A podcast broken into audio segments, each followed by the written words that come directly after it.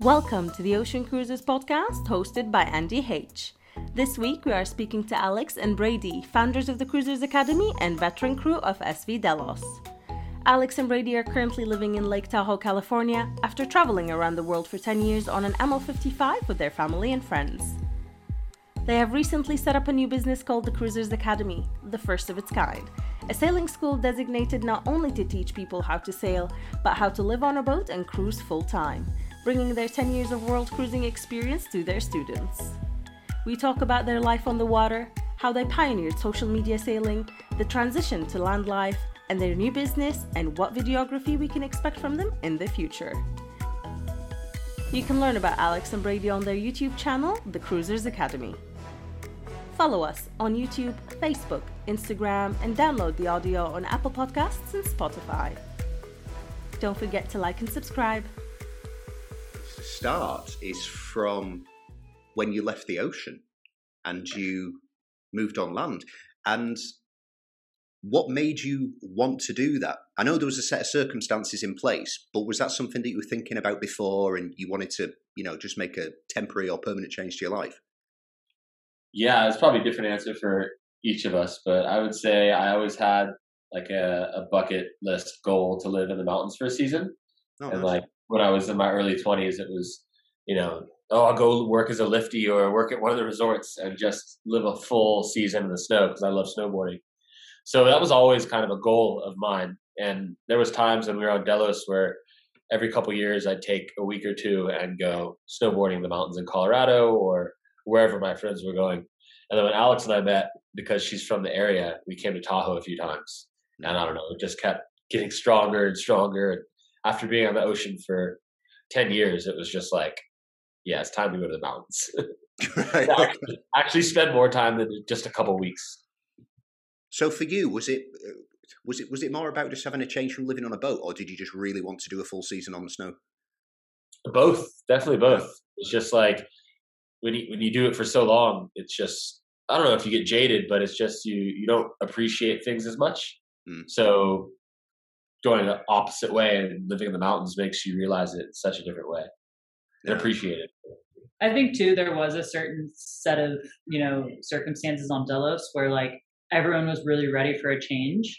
Um, and when Karin and Brian had Sierra, she was like this per- the perfect Kickstarter to set off sort of all these changes, right? And so for me and Brady, we're like, okay, this is a good time for us to go do something else. You know, what do we all want to do from here? And me and Brady had some ideas. We had played around with the idea of a, you know, a cruisers academy where we taught people to not only sail but live on boats and you know how to provision for six months, how to fix things, how to dive, all this stuff. It was an idea we had toyed with. Um, and then when we ended up in Tahoe for the for the season, and then COVID hit, well, we decided maybe it's not the best time for us to start a business that's based on international travel and go get a yeah, big point. yeah. Yeah. So we're like, okay. So we're like, we're just gonna hang out in Tahoe for the summer. And the thing about Tahoe is that in the wintertime, it's like a winter wonderland with skiing and snowboarding and all that stuff. But come summertime, there's a lake that's 12 by 28 uh, miles with really yep. good sailing. So all of a sudden, we were finding people up here that wanted to sail there's no proper sailing school in North Lake Tahoe, and so it just like all happened organically. And um, it's kind of yeah the first chapter of the Cruisers Academy. But we definitely have plans in the future to get back to the ocean. Yeah.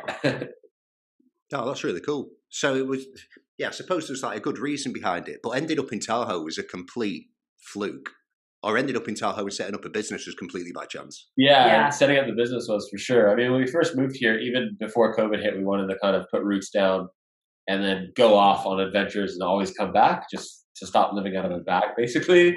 Like have a place yeah. beside the boat to keep your shit. And yeah, once that happened, and then we started sailing on the lake, and you just realize that yeah, it's incredible sailing. It's a great place to teach. So it all yeah fell right into place right away. Mm. What type of weather system do you get there with it being a lake in the mountains? Do you just have a constant stream of decent wind or do you get storms and how is it?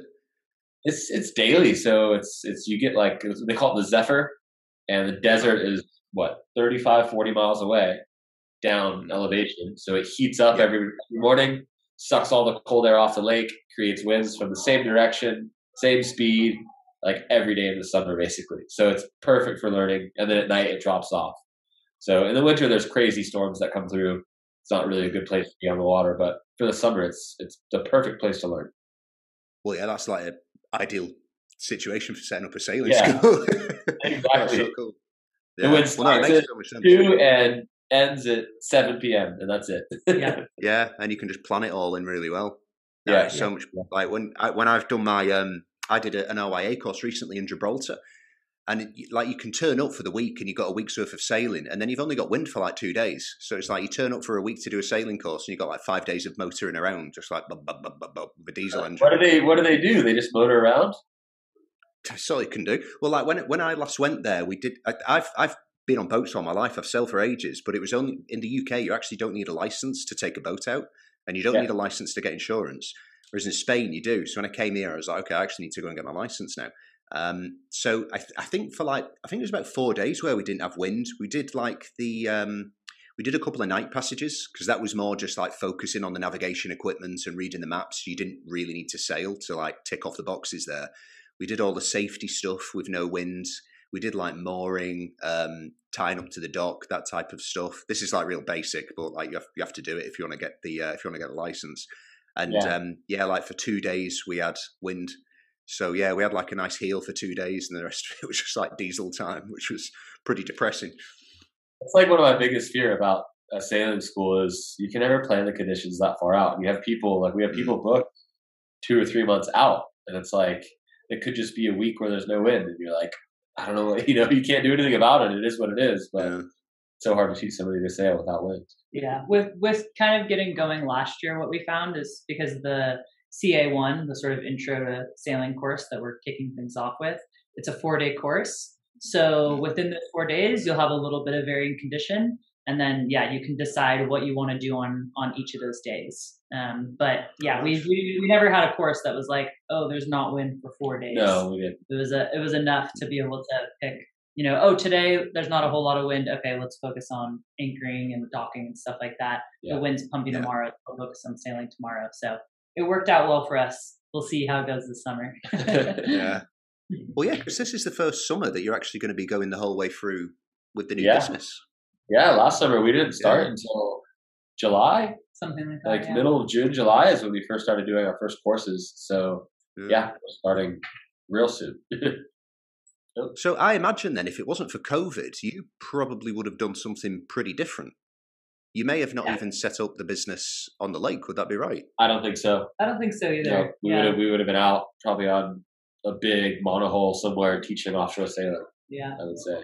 I think it actually worked out really well though, because I mean Brady lived on Delos for I think just over ten years. Yeah. Um, and I was on Delos for three years, but for you know years before that i had kind of been back, backpacking around floating around traveling never had my own place i was just on the move and i think both of us were really ready to like stay put for a little while. Mm. um, and yeah the pandemic definitely forced us to do that yeah. in a way that we wouldn't have done it otherwise. So i think it worked out well and um, i think it's kind of building a foundation for the business in a really cool way that we may not have done either and sort of opening it up to people who are more beginner sailors too and bringing everyone in as opposed to oh you already have a boat and you want to learn how to cross an ocean we're kind of mm-hmm. getting the foundation going and then we're going to work up to that yeah yeah, I mean it's good. It's it, I mean in terms of like setting up a school for like the long haul, like you know expanding it and doing different things with it. It's really good to be able to offer that as well. Um, I think it's easier for first time learners. Like the concept of being on a lake is like far less terrifying than just being like on an open ocean if you've got no sailing experience. It is. I mean, the lake it's pretty gnarly. We can get 35, 40 knots and yeah, two meter swells at times. But oh, well. it's, still it's still not like the ocean though. It's still like once the wind stops blowing, everything drops really fast, and you don't get big swells. It's more wind chop. So it's mm. yeah, it's a lot easier to learn. I would say. Yeah, it's definitely less intimidating as well. I mean, the thing is with yeah. a lake, it's like if you fall overboard, eventually you will just land on a rock somewhere. Yeah, uh, yeah. If you, if you like, if you're doing that introduction to sailing, you're like out in the Atlantic, that that could go pretty yeah. bad if you don't know what you're doing. Yeah, yeah. so, why, why did you get? Because neither of you two are from California. I'm from California. yeah. Ah, right. You're from. Are you from a similar like kind of area to where Tahoe is? Yeah, I didn't grow up in Tahoe. I actually grew up on the coast in a town called Petaluma, just north of San Francisco. Okay. Um, but I've been coming to Tahoe since I was a kid, and I had lived in Tahoe previously for two winters, and that's why I brought Brady back here. Um, I brought him back in the summer one time, and then I brought him back in the winter, and then he was like, "Okay, I'm sold." yeah, it has it all. You snowboard in the winter, you sail in yeah. the summer. It's perfect. Yeah. Well, it's perfect for you. yeah, yeah, because you like doing both of them. yeah. No, it's yeah. I, I didn't know anything about the um I didn't know anything about the area, but we've we've got a place in the UK called the Lake District, which is similar. We've got like similar sized lakes, and they have kind of a similar climate as well. Um, and uh, yeah, we actually did a lot of sailing on there when I was a kid. So yeah, it's it's um yeah, it's great. You can you know do the winter thing. You can camp out, have like nice cold nights, and then during the summer, like yeah, you can roast yourself if you want to, and yeah, it's really nice. Yeah.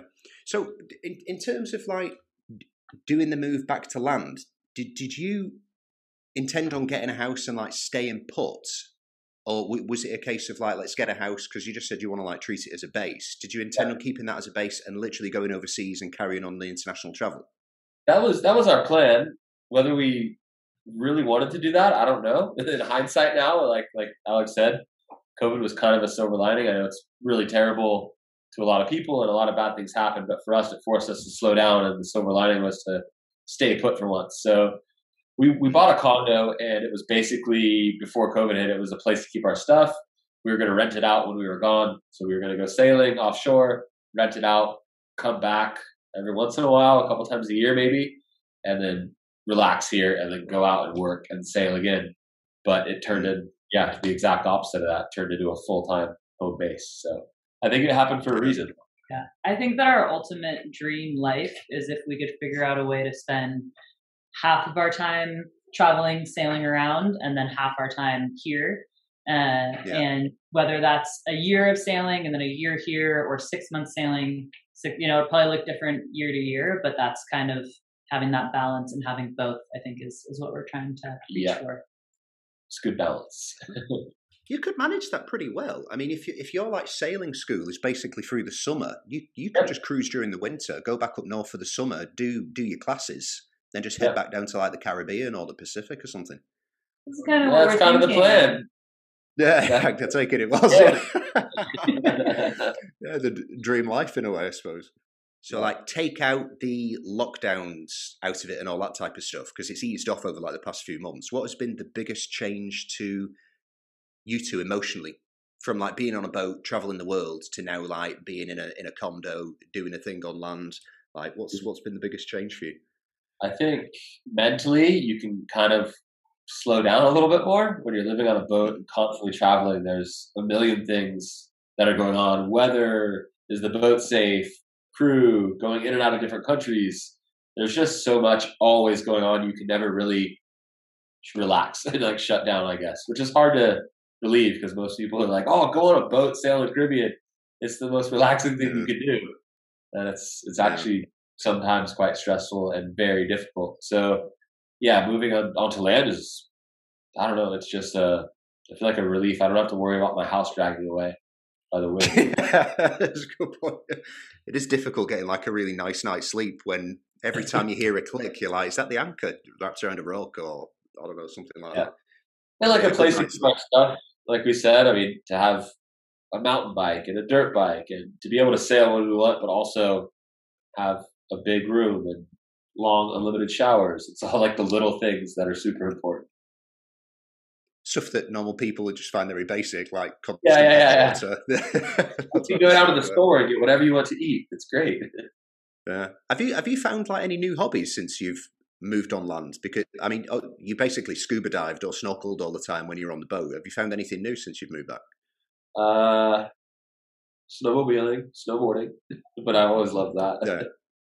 But I mean, Alex has, has always been into horses, but now she can actually have a horse. So yeah, I got my own horse in the last year, which was oh, a wow. huge part of my life that was missing. Yeah, so that's mm-hmm. definitely what I pretty much spend all my spare time doing is training him up. He's a baby Mustang. So. I'm her second husband. Oh, cool.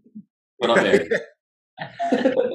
you always find this with people who have horses. Like the horse comes first, and then everything else comes second after that. That's my experience, anyway. So do you keep do you keep the horse by the lake?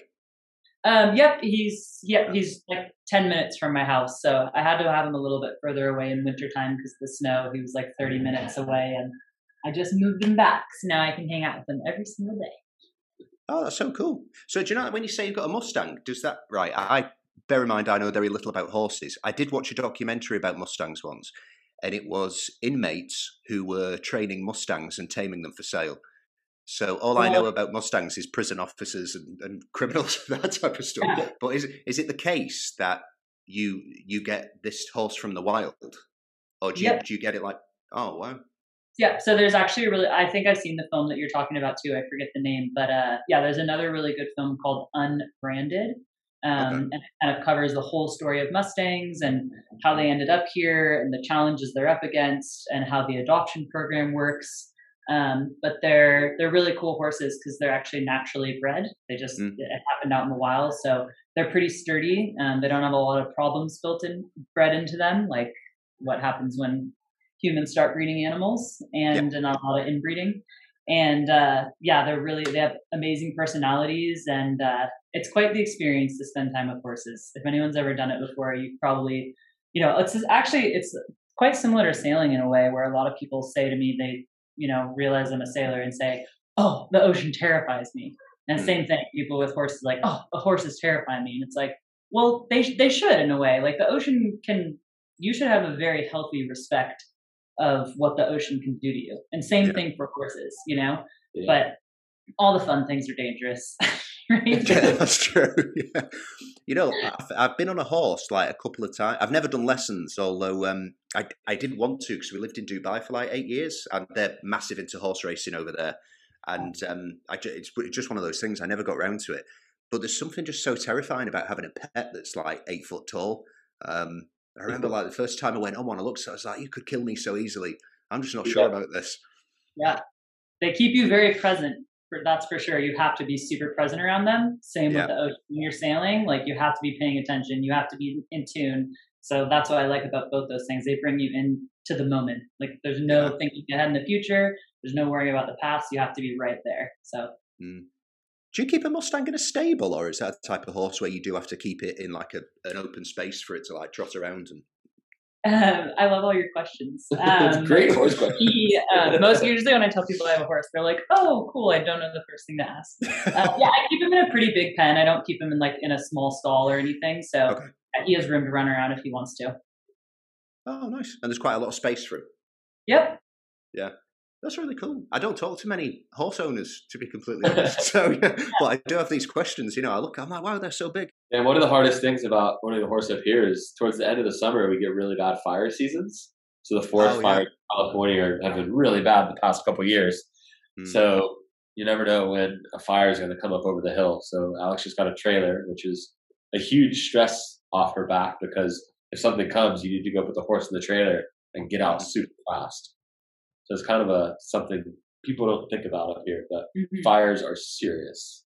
They've been getting there, yeah. Yeah, they've been they've been definitely getting worse. What was it like in the in the location where you guys are based? Uh, did did the ones last year end up working their way up there? It wasn't. Yeah, none of them got really too close to us. This area is managed quite well.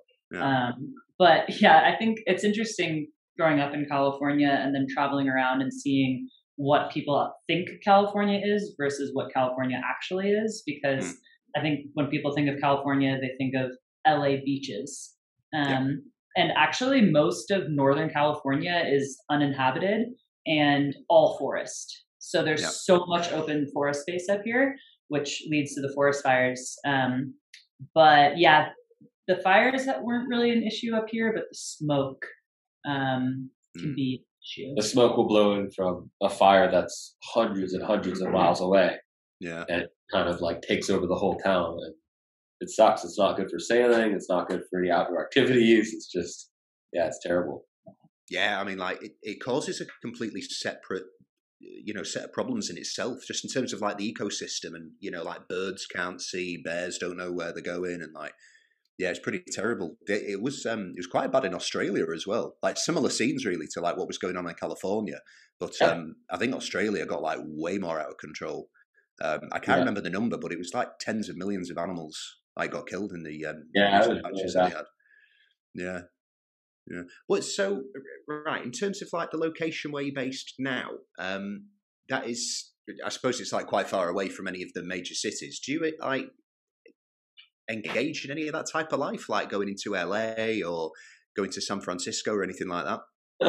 um, a little bit from San Francisco. I'm I'm from the Bay, and we actually are in the process of uh, buying a boat that's currently living a big boat and that's currently living in Sausalito, which is part of the San Francisco Bay. So yeah, we've been going down there doing some sailing. We did a private course last week. It's a three-hour drive to San Francisco and the whole Bay Area, um, and there's a huge sailing scene down there. So yeah. spending a little bit of time down there, but yeah, not LA. I think if it if it wasn't for the lockdown, we would have spent a lot more time in the mm-hmm. city. I think cities are really cool. I wouldn't like want to live in one full time, but again, the balance of going from the mountains and the lake, and then you go down to a city. I think it's a pretty cool contrast. Yeah. But because of COVID, it was just there's no point to go to the cities because everything is completely closed.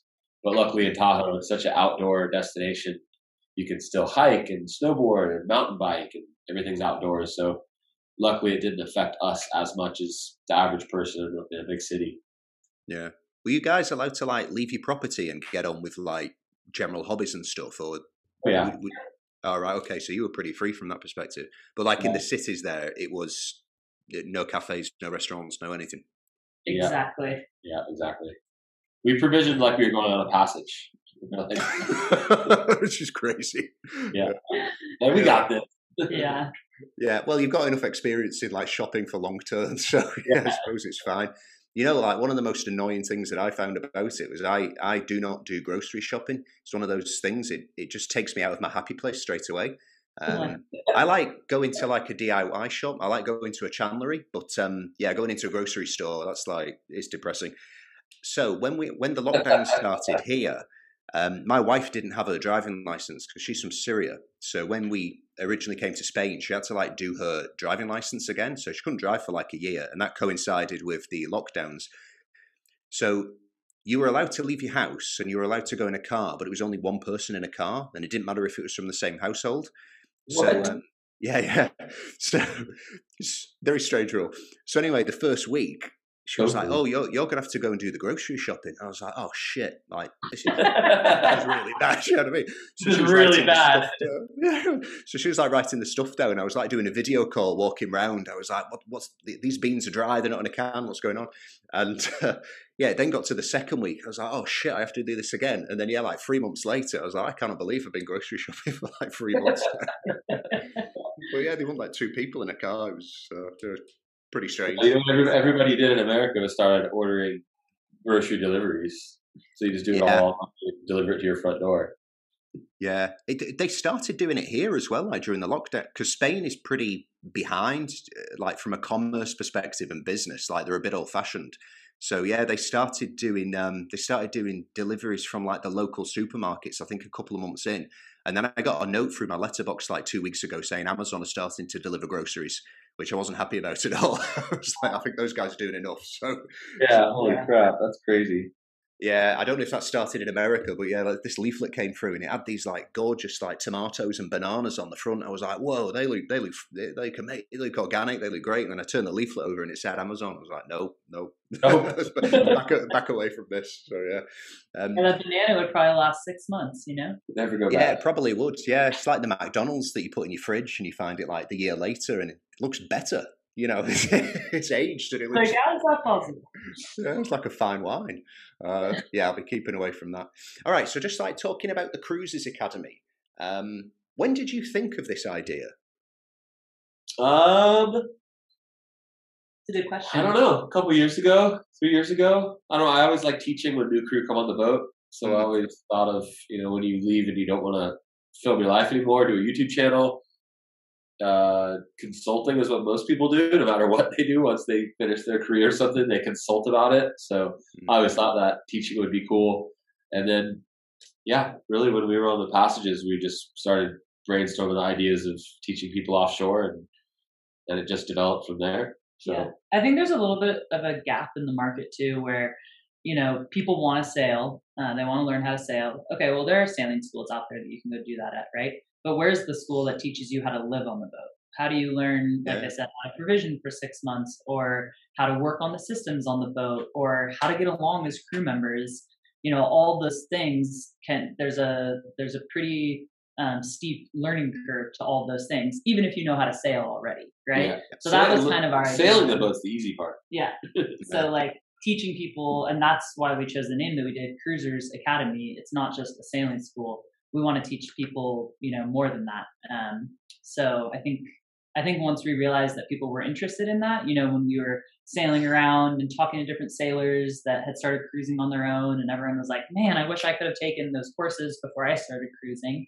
Mm. Um, and that's kind of yeah, the the idea built from there. Yeah, and we'll we'll still go back to that. Like I said, we'll have people come on the boat that we're looking at in Sausalito, and we will be doing some private stuff too. So people that buy their boats, we can go on and do like a crash course a week of how the systems work, how to live on a boat properly, how to provision, how to check weather, how to cross oceans, all that kind of stuff. It'll definitely happen, but to set the groundwork as a basic sailing school is awesome because it's something that we can grow and build and we can kind of go offshore and have other people hopefully teach as well alongside us Whereas the offshore one, it'll probably we can't really replicate ourselves with that one too much. We'll see. Yeah. It's it's such a good point though, and like there's I mean there's a gap in the market pretty much in every country in the world for that type of sailing school because like I don't know any I don't know any of them, but you can go on like I mean I think RYA is like the that's like the hallmark for like international uh, sailing schools yeah. You can do, you can do a week's course and you can get your day skipper or you know you can get your yacht master or whatever, but you don't know how to live on a boat. Um, yeah. You know, it doesn't teach. They don't teach you like which anchorage to pick and you know where to drop the anchor. What happens if your you know your chain wraps around a rock, for example? How do you get it out? Like they don't actually teach you any of that stuff, um, yeah. which could be the difference in between like you know having a boat or losing your boat yeah, or having an enjoyable enjoyable time or not, or right success get, or yeah. getting a divorce or not. Yeah, yeah. yeah I suppose like okay. yeah, like one segment of this course like should definitely be like how to manage a relationship, like when you're on an ocean as well. That would be a good one. Yeah. That's another reason we went to, you know, some people are wondering, oh, why didn't you become an ASA school? And we did consider it, you know, we talked with ASA, we bought all the books, we looked at everything, we've taken a couple courses, and we pretty much decided that you know, for what we wanted to teach, it wasn't just sailing. It was mm. exactly like how to be a good crew member, how to actually enjoy yourself, like set yourself up for success. And the things that we thought were, you know, the most important to to teach, hey Sharky, were uh weren't weren't just in the ASA 101 course, you know. So yeah. This is also what land life gets you, a dog. Yeah, that would, that dog would be quite a bit big for a for a boat. oh, she loves sailing. She loves sailing. She'll be coming yeah, yeah. for sure. Yeah, she'll be a full time crew member. The horse won't fit on the boat, but the dog will. That's cool.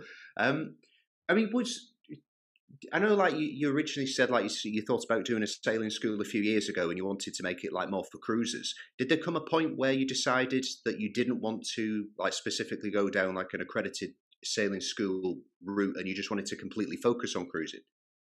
Yeah. I think once we started teaching, like I yeah. said, things just happened organically up here where we started teaching people. And um, and once we started doing that and realizing what we thought were the most important things to teach, it became clear, you know, when we started looking at ASA, it's like, well, from our experience, I mean, you know, 10 years sailing around the world, I have four or five years of, of sailing around experience. And it's like, we wanted to we wanted to teach the things we basically wanted to design the class of the course that we would have wanted to take before we started sailing and living on a boat and so for us even though it's it's probably about 10 times the amount of work to write your own curriculum start your own sailing school do all these things but to us it felt like okay well it's more work in the beginning but a it's going to be more fulfilling to us and b it's going to feel more efficient like to us like this is how we this is what we think we should focus on essentially so it really just happened all supernaturally. Um, but I, I'm feeling more and more confident about it. And, you know, as we, as we grow the sailing school and, you know, it, it earns credit and everything like that, I think that there's, there's um, a lot of potential for how big it could get. For sure. There's, I mean, there's nothing wrong with, with ASA. They've been around a long time. They, they teach people good how to sail, basic stuff. But yeah, just like I said, it just wasn't for us. It was just we wanted to take a different route, create our own curriculum, teach the way we would have wanted to learn is the most important thing. Real world yeah. experience. Real world experience. A lot of hands on at sailing. Yeah, I mean, like, like you guys have been on the water for so long, and you've been in like so many different oceans, so many different weather systems. You've experienced so much stuff. It's like the, the type of knowledge that you bring to someone who's just learning how to sail is so different compared to what like an instructor would bring, who's you know just going through like this five day course and they're blasting yeah. out, and every single one is exactly the same. Yeah, yeah, that's that's hopefully what we're our idea as well. that's what yeah. we're shooting for. Yeah. So were you thinking about like in terms of like the actual courses, like what you want to teach people who, you know, come and join the school? Were you thinking about this when you were actually cruising? Uh, we were thinking about the offshore version yeah. of it. Definitely not the basic side of it. But once COVID hit and we started doing small small classes on the lake, then we started thinking, oh crap, yeah, it's way better to start with because we start people with our CA1 course and that's a prerequisite to CA2 that we'll have eventually, CA3, CA4. So it'll be it's a good foundation for anybody that's going to our higher level courses to take first, and then to work on that from there. And then we want to do offshoots too, like you know, have specialty kind of courses like diesel mechanics or systems on a boat or videography on a boat or diving. Like there's so many different add-ons that you can kind of have with it too. So mm-hmm. definitely have not built those out yet. But as far as like the long-term goals go, we think it would be really cool to offer more than just sailing. You know, like provisioning 101 or all these different things. You can yeah. take it so many different ways. Eventually you'll be able to go in a lot of different locations in the world and learn photography, you learn provisioning, you learn diesel mechanics and maybe something else all within like a week or something or two weeks and then that's yeah. it. So everybody, there'll be different specialties. I mean, it's exactly what it is. It's called the Cruisers Academy. It's you teach yeah. people how to cruise. You're not teaching people how to just sail. So yeah, exactly. Yeah, it makes sense. That's the our tagline. It's more than just a sailing school. Yeah, it's a Ooh, Cruisers Academy. we're trying to think of, trying to think of our tagline. yeah, yeah, what is it? That's it. Yeah. It's more than just a sailing school. Yeah. Well, if if it wasn't for like the lockdowns and stuff, and you ended up basically being locked there, what what how how were you going to introduce the business? Was it going to start off on the ocean? Yeah, it was going to start off there, right? Yeah, it was going to start off on a big boat, either in the Pacific or in the Caribbean, like something in the high fifties, maybe sixty foot. Hmm. And people that already know how to sail or thinking about getting a boat or just bought a boat would have been our clients coming out to learn how to live on a boat. Yep, that's how it would have started. So that would have been like you know Canaries to the Caribbean or Caribbean to the French French Polynesia, or something like that. Yeah, wouldn't have been. I mean, there would be passages involved, but a lot of it would have been cruising, right? And a lot of cruising is is island hopping, living on a boat, provisioning, all the stuff that goes besides passages. But there would definitely be passages in there. Yeah. yeah. I think it's hard to say too because because we didn't start going that that way. Like it's hard to say what what would have came out of it, but um, we'll definitely make it a part of it in the future. But I think we're pretty interested in the Pacific in general at this point. Yeah. Like all of the Pacific, we sort of have our eyes set on that. We've, I mean, on the time I was on Delos, we crossed the Atlantic three times from Africa to Brazil and then up the Caribbean, back across to Europe, and then back across again to the Caribbean. So I think we're ready to to check out the Pacific side of things. Definitely. Yeah. And it works out well because we're on the Pacific side. We're already here. Yeah. We don't need to go through the canal. yeah. you know what? I think the thing is as well is that if you look at what you originally intended to do and then what you're actually doing now, I think in hindsight you you probably even admit that the path you're going on is actually better in that in terms of like setting up the academy as a business and starting off with like the foundation. Um, yeah. Like it makes more sense to do it the way you do it. And the thing yeah, is as well, more balance involved too. Yeah. Like I think if you started off on the ocean, you probably wouldn't have worked your way back to a lake doing the beginner stuff. Nope. Yeah. Yeah, I agree. Yeah. Yeah, so it's kind of worked out better than we could have hoped for.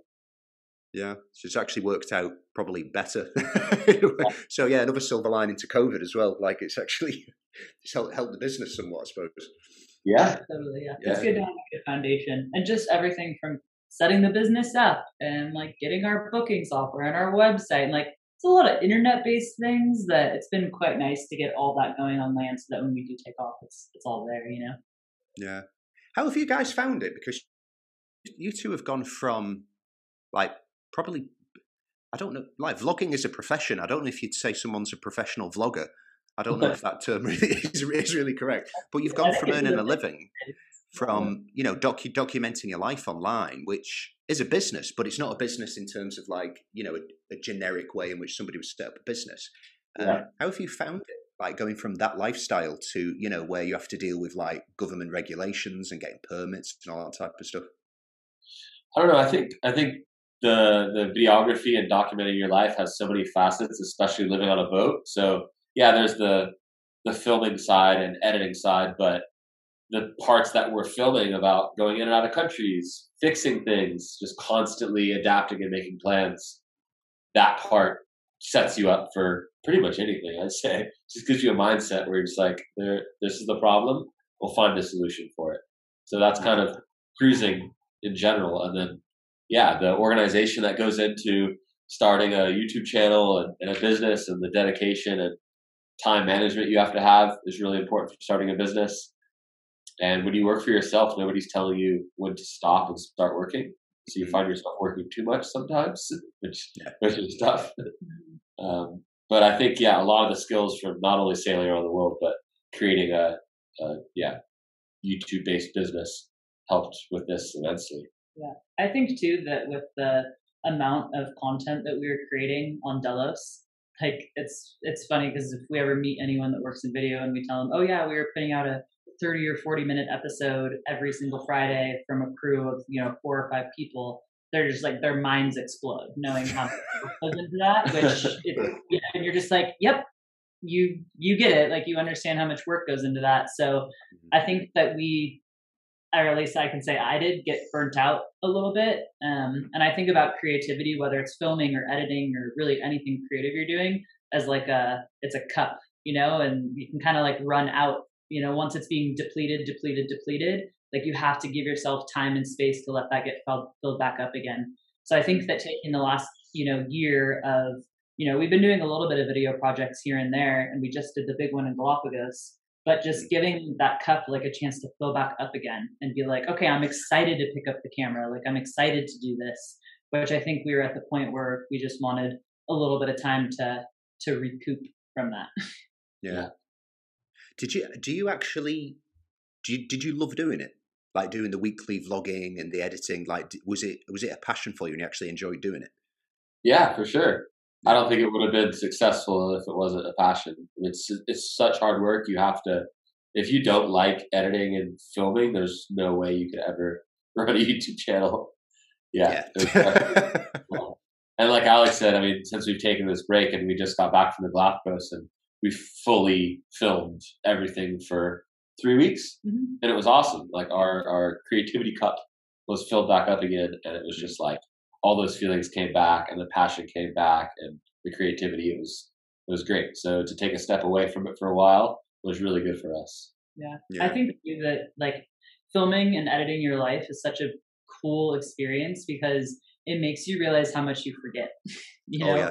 Going yeah. back through and editing footage from three or four months ago and you're like i forgot that happened. I forgot this happened or there's a different place on the boat where you weren't there and someone else was filming and you're like oh i totally wasn't didn't even know that moment happened or the people that you met or anything and then you know going into telling the story of a place you're like sort of backtracking. You're like well i didn't know the history before i went. I didn't i kind of got a feel for the history when i was there but now that i have to actually share it with the world like i'm going to do digging on this place and kind of put put it all together and it's a really cool way to reflect on everything that you've done yeah. Mm. Um, so I, that's the part that I enjoy with it. Like it's sort of you know telling telling the story and, and looking back and sort of tying a nice little bow on everything. Yeah, it's you know it, it is such hard work. Um, it's like I said on email um, when, when, we were speaking before. I've got some uh, friends who they've they've got a YouTube channel. They do they do sailing, and uh, we it was, uh, it was with those friends that we went to the um, Canary Islands. They've got a channel called See the Little Things. Um, you might actually like watch them. They're incredible at actually taking video and editing, and they they they make beautiful videos. And like when when we were on the trip, I was like, God, this seems like such hard work. And then they were doing the shooting, the editing. I was like, this is so so hard. And then I was um, I was watching some of the videos back, and it's like those little moments that are amazing, but you forget. Like when you're able to actually watch them back, you, you have like such a such a higher appreciation for an experience because you can relive it over and over again. It's it's really nice, but it's hard. yeah, exactly. Yeah, it is tiring. But um, yeah, I mean, it's one of the, it's one of those things. If it is your because it's your passion, but it is so time consuming and it's so difficult. I think it gets to the point where you're feeling burnt out. Like you just have to step away from it for a while, um, in order to like get that creative flair back and you know go back into it hundred percent. Yeah, not only do you notice it mentally and physically, but the audience notices it too. The audience can tell, and if you're not being authentic and and you're not enjoying what you're doing, what's the point? That's the whole point of this lifestyle that we had was was to film our lives and spread joy and happiness and just do what you love. And the minute you stop loving something, then you have to change, right? So. Mm. We we definitely do love making films. I mean, that's why I became a videographer, is because I was like, wow, this like lights me up inside, you know. And then when you make it your profession for so many years, okay. And then same with Brady. I mean, the whole reason that you guys started filming your adventures on Delos is because it was it was fun and you Super you know fun, all yeah. this stuff. And so I think that where we've decided to take with the, all the film projects right now is we're still going to be creating, but we're not going to be putting pressure and deadlines on it with like the week weekly release. So, like Brady said, when we were in Galapagos, full on filming mission, you know, we're filming boat work. Like we have a bunch of video projects in the works, but we're not editing, you know, 12 hours a day to be like, we have to have them out by this time. So we'll share them when we're ready, but we want to, we just want to have like a blast making them. Hmm. Yeah, it doesn't have to be our our major source of income. It can be go back to a passion and then have the sailing school as a way to fund the films instead of the other way around where if you're only making films you have to be consistent you have to put a lot out in order to make some sort of living from it so if we Yeah. can rely on that in the sailing school and then film and make documentaries out of passion and for fun Yeah. it all comes back full circle Yeah, I mean it's the it's the perfect setup in a way. Like you don't want you don't want what you love to become like a labor or a chore. You know I mean, like Yeah. I think it is good to keep those two things separate. It's nice because for so long you were able to do it and it worked. Yeah. uh, it's like you said. I mean, it's inspired like so many thousands of people to like go and buy sailboats. Whether that's a good thing or a bad thing, I don't know. It depends. on but, but you know, like yeah, it, it did work. But yeah, I mean, definitely like taking some time away from it. Do you miss the engagement with like the followers and the people that you know watched every week and come and ask questions and that type of stuff? Uh, we still get that quite a bit. Like it's, Yeah. I still get, yeah, we still get messages a lot. And um, I mean, when you pull up to an island, being on Delos, it's it's kind of a surreal thing. If you're at sea for a long time, you pull up and everybody recognizes you, brings you beers over. I mean, I miss that a lot. That gave me a lot of energy, and it kind of that's what I used to refill my creativity was meeting those people in person. So that doesn't that doesn't happen a lot because of COVID and because we're not on the boat anymore. But we still get a lot of interaction with viewers and, and the audience for sure. And a lot of the people that were the true viewers and audience are now coming to learn to sail with us. So we get to meet them in person. Yeah, it's really nice. Yeah, that's like a really sweet touch. Actually, yeah, that's really cool. Have you thought of doing something in terms of like video and production and, and mixing it in with the Cruisers Academy, like doing some online courses or making, you know, producing videos part of the actual school or something like that? Have you been sitting in on our meetings? you know the secrets. Maybe. Yeah, So we that do is- have some ideas for that in the future. Top secret ideas. Yeah, we might do that. Um, for right now, the documentaries and the films we're making are, yeah, based on travel or or fixing the boats. But as far as like online courses, we're not doing any of that right now. There may be some stuff in the future for that, but right now we're not doing that.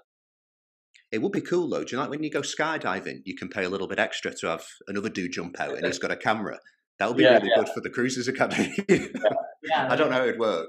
Maybe just Yeah. have like uh, maybe maybe put a camera on the dog. I don't know something. But uh, yeah, that- she does. She does have a camera she wears. yeah, yeah, get the GoPro on there.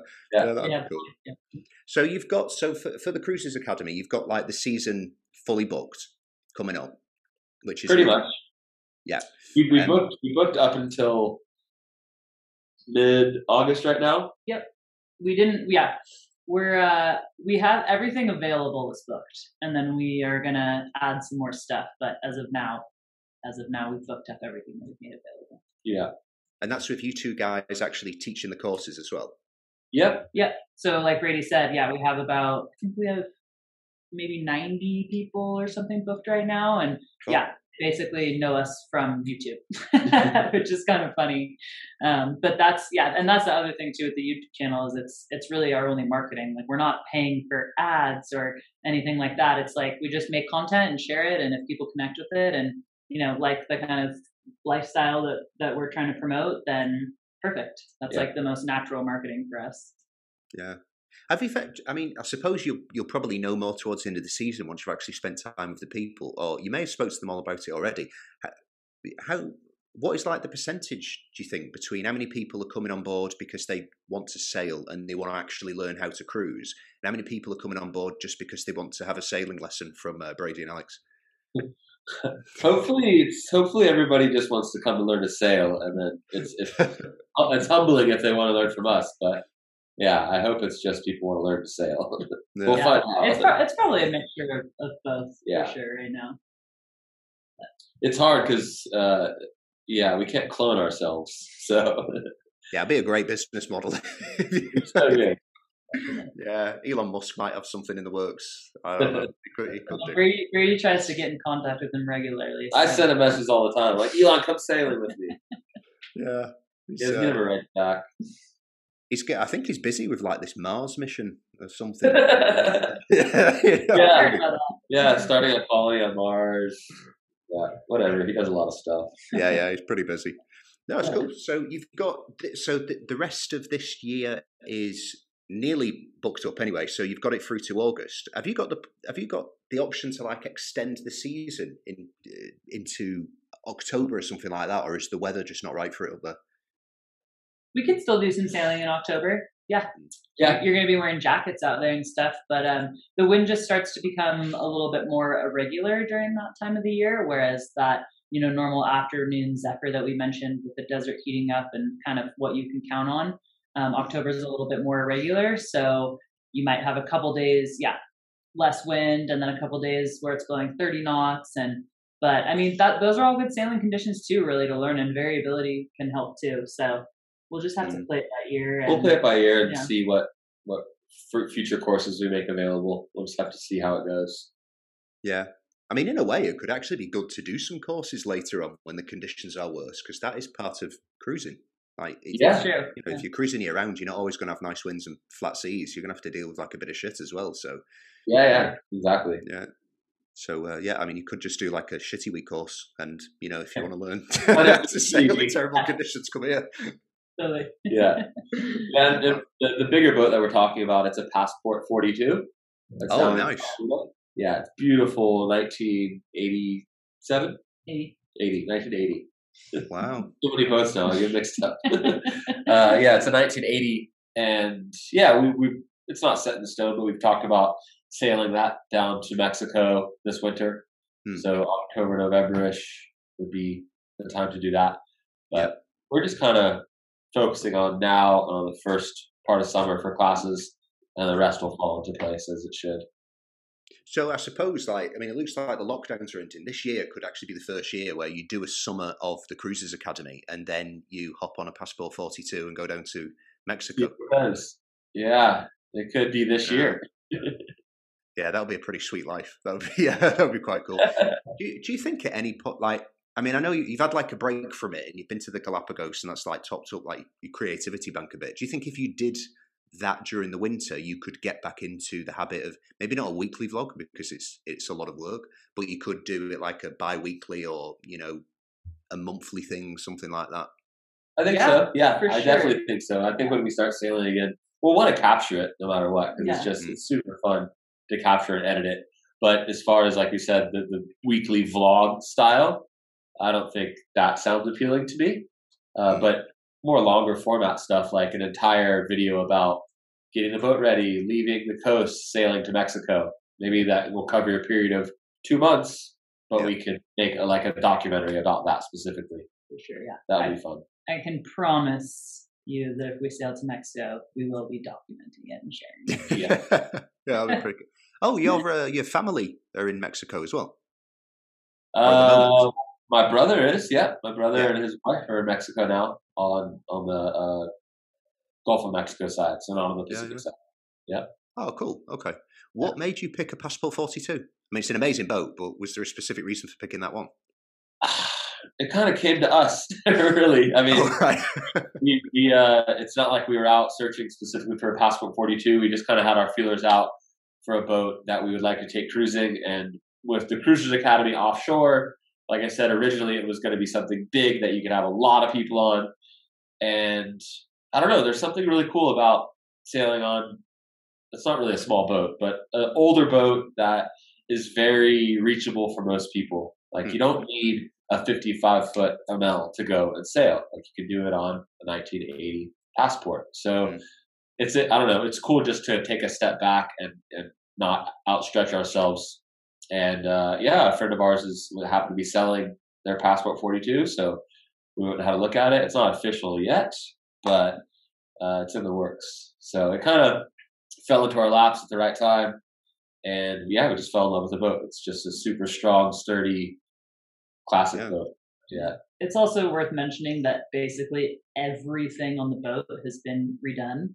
Like yeah. you look at it and it's like still has this like classic look to it, but it's completely modernized. Like I think there's 70 hours on the main, all new holding tanks, oh, all wow. new electrical, ripped out deck, like and anything and everything. everything. that could be redone on this boat is. Mm. And so that's a huge that's plus. huge plus. yeah, massive. So the previous owner like took care of it really well. Really well. Yeah, yeah, he's very, very uh, detail oriented. Yeah. No, that's that's really good. Like, it, I I prefer older boats. I love like 1970s, 19 like the shape of like a nineteen seventies, nineteen eighties cruiser. But yeah. Uh, yeah, I've got friends who've got them, and it's just like every time you go out, the engine makes a strange noise, or a different crack comes from. Yeah, you know I mean. Like beautiful yeah. things to have and own, but like pretty hard work. But yeah, I mean, if you've got one that's like completely been refurbished already, that's uh, that's that's amazing. Yeah, yeah. So all the things aligned for us to be introduced to this boat. That's why okay. it's hard. so did you get this with the maybe not the intention, but with the thought in mind that this might be a boat to cruise around the world together on? Yeah, for sure. I think it'll be a little bit of everything. It'll be uh, yeah, a boat for us to cruise down to Mexico on. It'll be a boat to teach on for Cruisers Academy offshore stuff. Um, but yeah, it's definitely a capable boat of going across the Pacific and around the world. Not in any rush to do that, but it could definitely be a boat that would do that for us. That's for sure.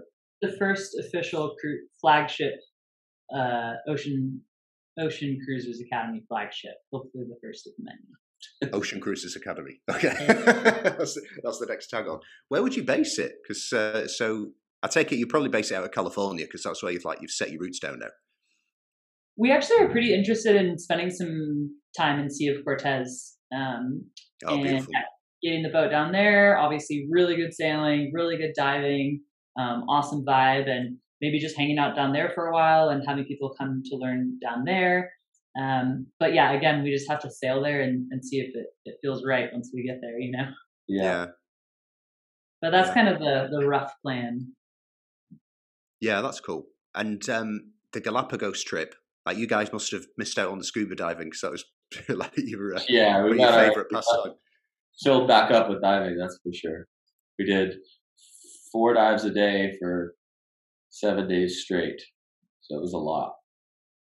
Yeah, and would, did you do that? Is that something that you've just always wanted to like tick off the uh, tick off the list, or was did you specifically go there because you wanted to film the um, the aquatic life there?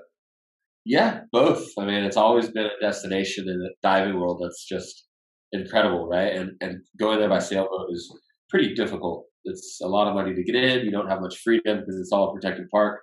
So it was always a place that I kind of thought I'd never sail to to go dive, but I always wanted to experience it. So yeah, we were we were super lucky to be able to go and yeah and see it by a liveaboard, which is just it's mm. crazy. Like you're spoiled the whole time. Yeah. you don't have to do any of the work. It's crazy. Because I know it's uh, the, the, fees to actually get in there with a sailboat. I've heard are quite high. Um, is there like certain regulations as well, like the type of anti-foul that you're allowed on on yep. your boats? Yeah. Yep, and you can't basically do anything on your own. So even there's some ports where you can't even use your dinghy. You have to call a water taxi for them to come pick you up. Right. Uh, there's only like three places you can actually go and anchor any you can't dive on your own. You can't really do anything. So, mm. yeah, yeah, but that's why it's so beautiful, and it's uh, it stayed Yeah, it stayed so beautiful. Yeah, yeah exactly. super special place in the world. yeah, like everything you about Galapagos being yeah incredible and wild, and you know animals having no no natural predators, so they're coming right up to you, and it's it's absolutely mind blowing. Yeah, it's hard to find words to explain how special the trip was for sure. Well, was it like more mind blowing? I mean, you've been to like a lot of islands in the Pacific, and you've been to some pretty remote places. Was it like a level above that? I think that the wildlife there, for me, what was so special is to see the way that actually humans and animals can coexist. if animals just leave, I mean, if humans just leave animals alone a little bit, you know, like it's it's there's nowhere else in the world really where it's happening on that level. You know, where the mm. animals straight up are not scared of people, whatever, and just kind of living their life and adapt. Everyone's adapting together, and there's a lot of respect going on. So to me, that was like, whoa, made that place super, super unique. Um, and then also just the history there and the the you know effect that those islands have had on literally the way humans look at where they came from and evolution and all these things. So uh, it has a lot of unique things going for it. And yeah, the diving was like, I don't know, it's just Incredible. so much wildlife in the water from hundreds of hammerheads to, you know, mola mola, sea lions everywhere. Like the list just goes on and on. So yeah, it's like a place where if you went diving in a lot of different places in the world, you could see some of the same things, but it might take you. You'd have to go to different places in the world, and it would take you like a while to find them. But in the Galapagos, you're literally there, yeah, seven days, and yeah, huge sea turtles, marine iguanas, mola mola, the big sunfish, schooling hammerheads, octopus, just people can see orcas, all kinds of whales, dolphins. It's oh, wow. all right there, just in this little zone. So yeah, it's, really just all in one place. Yeah. Yeah. Did you know? I mean, obviously, it's like it's like incredibly remote, but you can go to really remote places in Asia and you still like see plastic on the beaches and plastic floating in the water. Yeah. Did you get any of that there, or is there's none of it? No, it still exists. Yeah, it exists everywhere. Arctic. Yeah. Super remote. Everywhere. Everywhere. Yeah. That's nuts. That's so bad.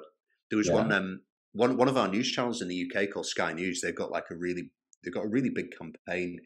Can't remember the name of it. Uh, obviously, it's it's got it's something oceans, but um, they they put loads of money and they fund like loads of uh, beach cleanups all over the world, and they put money into like research for developing um, you know like drones that basically just swim all over the place collecting plastics and stuff out of the water and all that. And uh, there was there was um, one small documentary. It was like last year when I watched it, and it's basically showing you some beaches in Asia that have actually been formed with plastic. So you've got like a small archipelago, for example, which is I, I don't know, it would barely just make its presence like above the um, above sea level, and then you know over the course of like 15 years, it's actually turned into a full blown island. And if you dig down, it's just water bottles and shoes and tires well, and crazy, crazy stuff. Yeah. So uh, yeah, I mean they get it they get it there as well. It's pretty depressing, but yeah. well, you saw you saw the best parts of it anyway. Is that is that like are you going to release a documentary on um, on that with the footage that you've taken? Not specifically on plastic pollution, just I don't know. We don't know what direction it's going to go yet. We have four terabytes of footage yeah. that we need to look through. Um, but yeah, there's a lot of really important issues in the Galapagos with illegal fishing, overfishing, just there's there's pretty much a barrier around the islands that's fully protected, but there's a ton of commercial ships right on the edge of that. And sometimes they come in, they turn their EPIRB off, their AIS off, and they come in, catch a bunch of sharks, and leave. So there's a lot of, even though it's the Galapagos and it's one of the most protected places in the world, there's still a lot of stuff going on with overfishing and pollution. Yeah. So we we we definitely dug into that topic as much as we could when we were there. Um, and yeah, we filmed what we could about it. And so, yeah, we're definitely going to make, I don't know if it's what it's going to turn into, if it's going to turn into five YouTube episodes or 10 YouTube episodes or, you know, an hour long doc or whatever, but we're definitely going to make a film project out of it. And yeah, excited to, excited to share it. I'm just, just excited, like we were talking about earlier, to look back through the footage yeah. and be like, yeah. oh my God, I get to watch this tortoise eat this poisonous apples in 120 frames per second and like totally geek out on everything that we saw that we missed in the moment, you know? Yeah. That is going to be so. Most of the footage that you've got is actually underwater because that was what the entire trip was about. If you do, it's, it's half and half. We actually spent three weeks there. So the first week we spent exploring one of the islands, Isabela. The second week we went diving, uh, and then we're on the boat the whole time. And then the third week we went to a different island, Cristobal. So we actually went to three different islands, kind of saw and explored different things, went to different types of you know beaches and snorkeling and boat rides, and then yeah, diving at the center of it too. Yeah, it's a little bit of everything. Because the land animals are they're cr- crazy. Like the the tortoises, they live to be they don't even know, but over 150 years old. Yeah. Oh, they're yeah, huge. They're huge. Oh my god, yeah. Yeah, yeah. And this they just walk around wild. Yeah, they just walk around the business. uh, yeah. Get out of my way! I've been here 150 years. Yeah. Yeah, well, you're on their turf. You know, it's it's, yeah. the game by their rules. I, I, remember I was watching a um, documentary on. Oh, it, it, was on. It was on the Arctic, and um, it was a guy who was he was just obsessed with sea lions, and he, he managed to get himself to this one island, and he in his impression was that they've never seen a human before. So he went camping out on a beach. Well, it wasn't really a beach; it was like a giant iceberg. It looks horrible, but anyway, so he went camping out. He had his little tent, and the sea lions were just literally just coming and camping at the side of him. So he'd wake yeah. up in the morning, he was just popping his head out, and there was like these two sea lions just right outside his tent. These things are huge. Like if I looked at that, I'd be like, "Mate, you are going to eat me!" Like, yeah, yeah. move on. You know what I mean? The massive things. And then like the next morning, he got out and they'd come back during the night, and he basically made friends with them. And then like a few days later, um, he was like hugging with them. He was like pulling on the pulling on the cheeks and playing, with and it was crazy. But he was saying it's because they, they cannot associate a human with danger because they've never encountered right. humans like that before. Yeah, the sea lions in the Galapagos, they walk down the street. Oh my god! Like, get out of my way. Little babies this yeah. big. Walk through town. Like, yeah, when you're diving, they come mm-hmm. play with you. They're like blowing bubbles in your face, and you're spinning around with them, and like they're coming and biting on your little flipper, and there's there's there's really no animal that you can dive with that, is that interactive actually. No. They're like literally the puppies of the sea, you know? Yeah. They're so cool. I have a whole new like obsession with them after going to the Galapagos. Yeah. yeah. It'll be so cool to like obviously it'll never it'll never happen, but it you know, like you could oh let's go back in a time machine, let's do something weird, or whatever. It'd be so cool to go back to a point where you, you could visit like every type of animal species and be like, how would these guys interact with me if they don't think that I'm going to eat them? Yeah, right. like just go chill out with the monkeys and they're like you know what's what's going on. You know, there's, there's no danger here. Like do it with the sea lions, for example. That would be uh, that would be really interesting.